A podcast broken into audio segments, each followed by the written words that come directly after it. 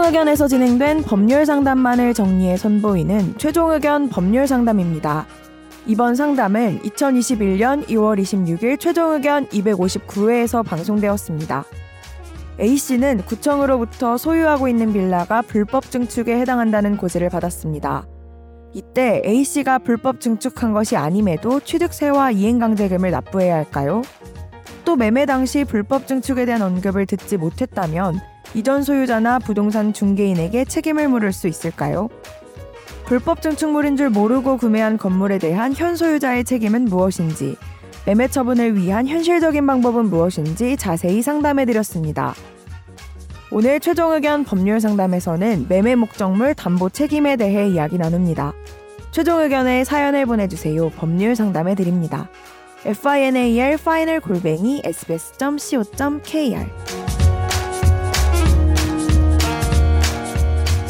안녕하세요. 2020년 7월에 가로 정비 구역에 해당된다는 얘기를 듣고 빌라 한 채를 샀습니다. 2021년 1월에 구청으로부터 불법 증축에 해당한다는 고지를 받고 구청에 갔더니 24제곱미터에 해당하는 부분이 불법 증축이라는 청천벽력 같은 얘기를 들었습니다.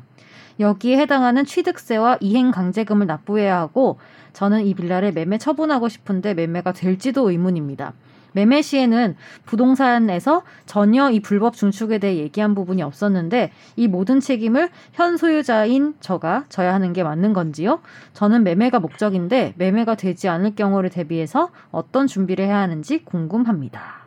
네. 음, 이행강제금은 현재의 그 불법한 목적물을 그 보유하고 있는, 그러니까 자기가 안 했어도 그거를 매매를 통해 서 사면은 그거를 철거할 의무를 부담하거든요. 그거는 행정적인 그 의무사항이기 때문에 이분이 좀 피하기 어렵죠. 근데 그러면은 안 알려준 전 주인이나 집 주인한테 뭔가 할 수 있는 건 없어요? 그게 바로 이제 그렇고. 뭐 매매 목적물 뭐 담보 책임이라고 해가지고 음. 당신은 나한테 이제 하자 없는 목적물을 담보해서 하자 없는 목적물이라는 거를 담 그러니까 말을 하고 그러니까 어, 그걸 담보하고 나한테 판 거 아니냐. 근데 그거를 이제 책임을 못 졌다. 왜냐면 이제 목적물에 문제가 있으니까. 그래서 손해배상 청구를 하거나 뭐 그게 뭐 어떤 중대한 사유면은 계약 해제를 한다거나 이런 것들을 좀 생각할 수 있겠는데 여기 이 전체 건축물의 면적 중에서 얼마 부분 이게 24제곱미터가 한몇 퍼센트 정도 해당하는지 이런 것도 좀 따져봐야 될 것 같네요. 제가 보니까 음. 손해배상 청구는 좀 고려해 보셔야 될 것 같아요. 근데 네. 매매가 안 되면 어떡해요? 그러니까 자기가 다시 못 팔면. 음, 왜냐하면 네. 여튼 이게 불법 중축 됐다랑 이제 다 음. 알려졌진 거 아니에요, 사실상? 네, 그쵸. 본인도 누락할 수는 없으니 일단 음. 말을 그렇죠. 해야 될 말을 해줘야 되죠. 자기도 또 누락해서 팔면 또 이런. 문제가 생기는 네. 거죠. 네. 안 팔리면 어떡해요? 어 이게 안 팔. 본인이세요?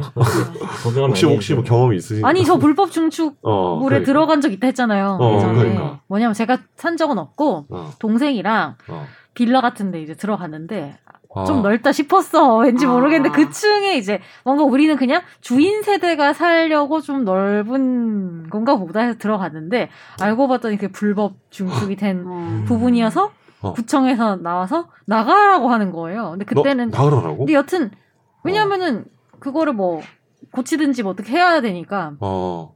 우리는 세입자니까 어. 집주인이 뭐 다행인지 뭔지 모르겠지만 이제 다 복비랑 다 물어줄 테니까 어. 나가셔야 될 것 같다 해서 계약보다 빨리 이제 음. 나오게 어. 됐었던 음. 때가 있었죠.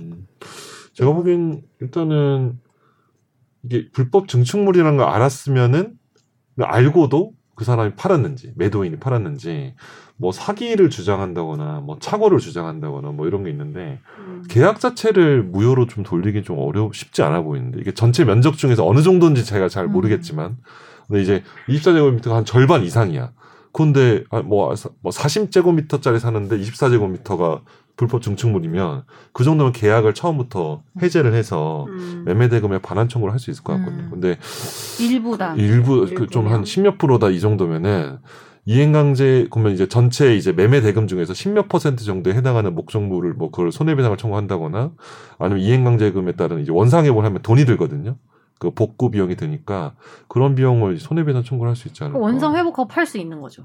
하, 팔수 그러면 있죠. 문제 없는 그렇죠. 건축물이 그러면 되잖아요. 문제가 없는 네. 거죠. 음. 네. 일단은 그러면은 음. 현실적인 거는 원상 회복을 내 돈으로 하고 그 음. 돈을 저쪽에다 청구를, 청구를 하고, 하고, 어. 매매를 하고 이게 문제는 또 이행 강제금도 내야 되니까. 그러니까 원상회복 그것까지 해서 그렇죠, 그렇죠. 그 돈을 이대로 다 받고 청구하고. 매매는 그냥 원상 복구해서 하고 이게 현실적이네요. 그래도. 그렇죠. 어. 근데 이제 전체 면적 중에서 차지할 면적이 넓으면 계약 해제도 좀 검토할 수 음. 있을 것 같아요. 좀 이게 무슨 네. 부동산 할 때 뭐 6개월 하자 담보 음. 뭐 이런 게 있잖아요. 오? 이것도 뭐 시한 오. 같은 게 있어요. 언제까지 뭐 물론 최대한 있죠. 빨리 하면 것 좋겠지만 같아. 있어, 어. 있어. 뭐죠? 그러니까 요거 같은 경우는 이제 그 문제의 불법 증축, 증축물이라는 걸 안날로부터 6개월로 볼 수 있거든요. 그러니까 하자가 있다는 것을 안날로부터 6개월 손해배상 책임 물으려면 예. 네네. 근데 2021년 1월에 알게 됐잖아요. 음. 아, 고지를 그러네요. 받았으니까. 저 어, 그건 얼마 안 됐네. 어 그러면은 이제 6개월 안 음. 지났으니까 그 부분 하자 담보 고지를 그때 처음 받으셨다면 어, 하지 받으셨다면 하여튼 뭐 7월 전에 하셔야 되겠네. 어. 그런데 빨리. 이게 하, 이게 뭐 부동산 중개인도 사실 책임이 있을 수 있어요. 이게 그렇죠. 이거는 중개 잘 목적물에 대해서? 좀 그것도 좀 따져보셔야 될 것 같고 하여튼 요좀 문제가 좀 있네요. 네. 네, 잘 해결되시길 바라겠습니다. 네 네.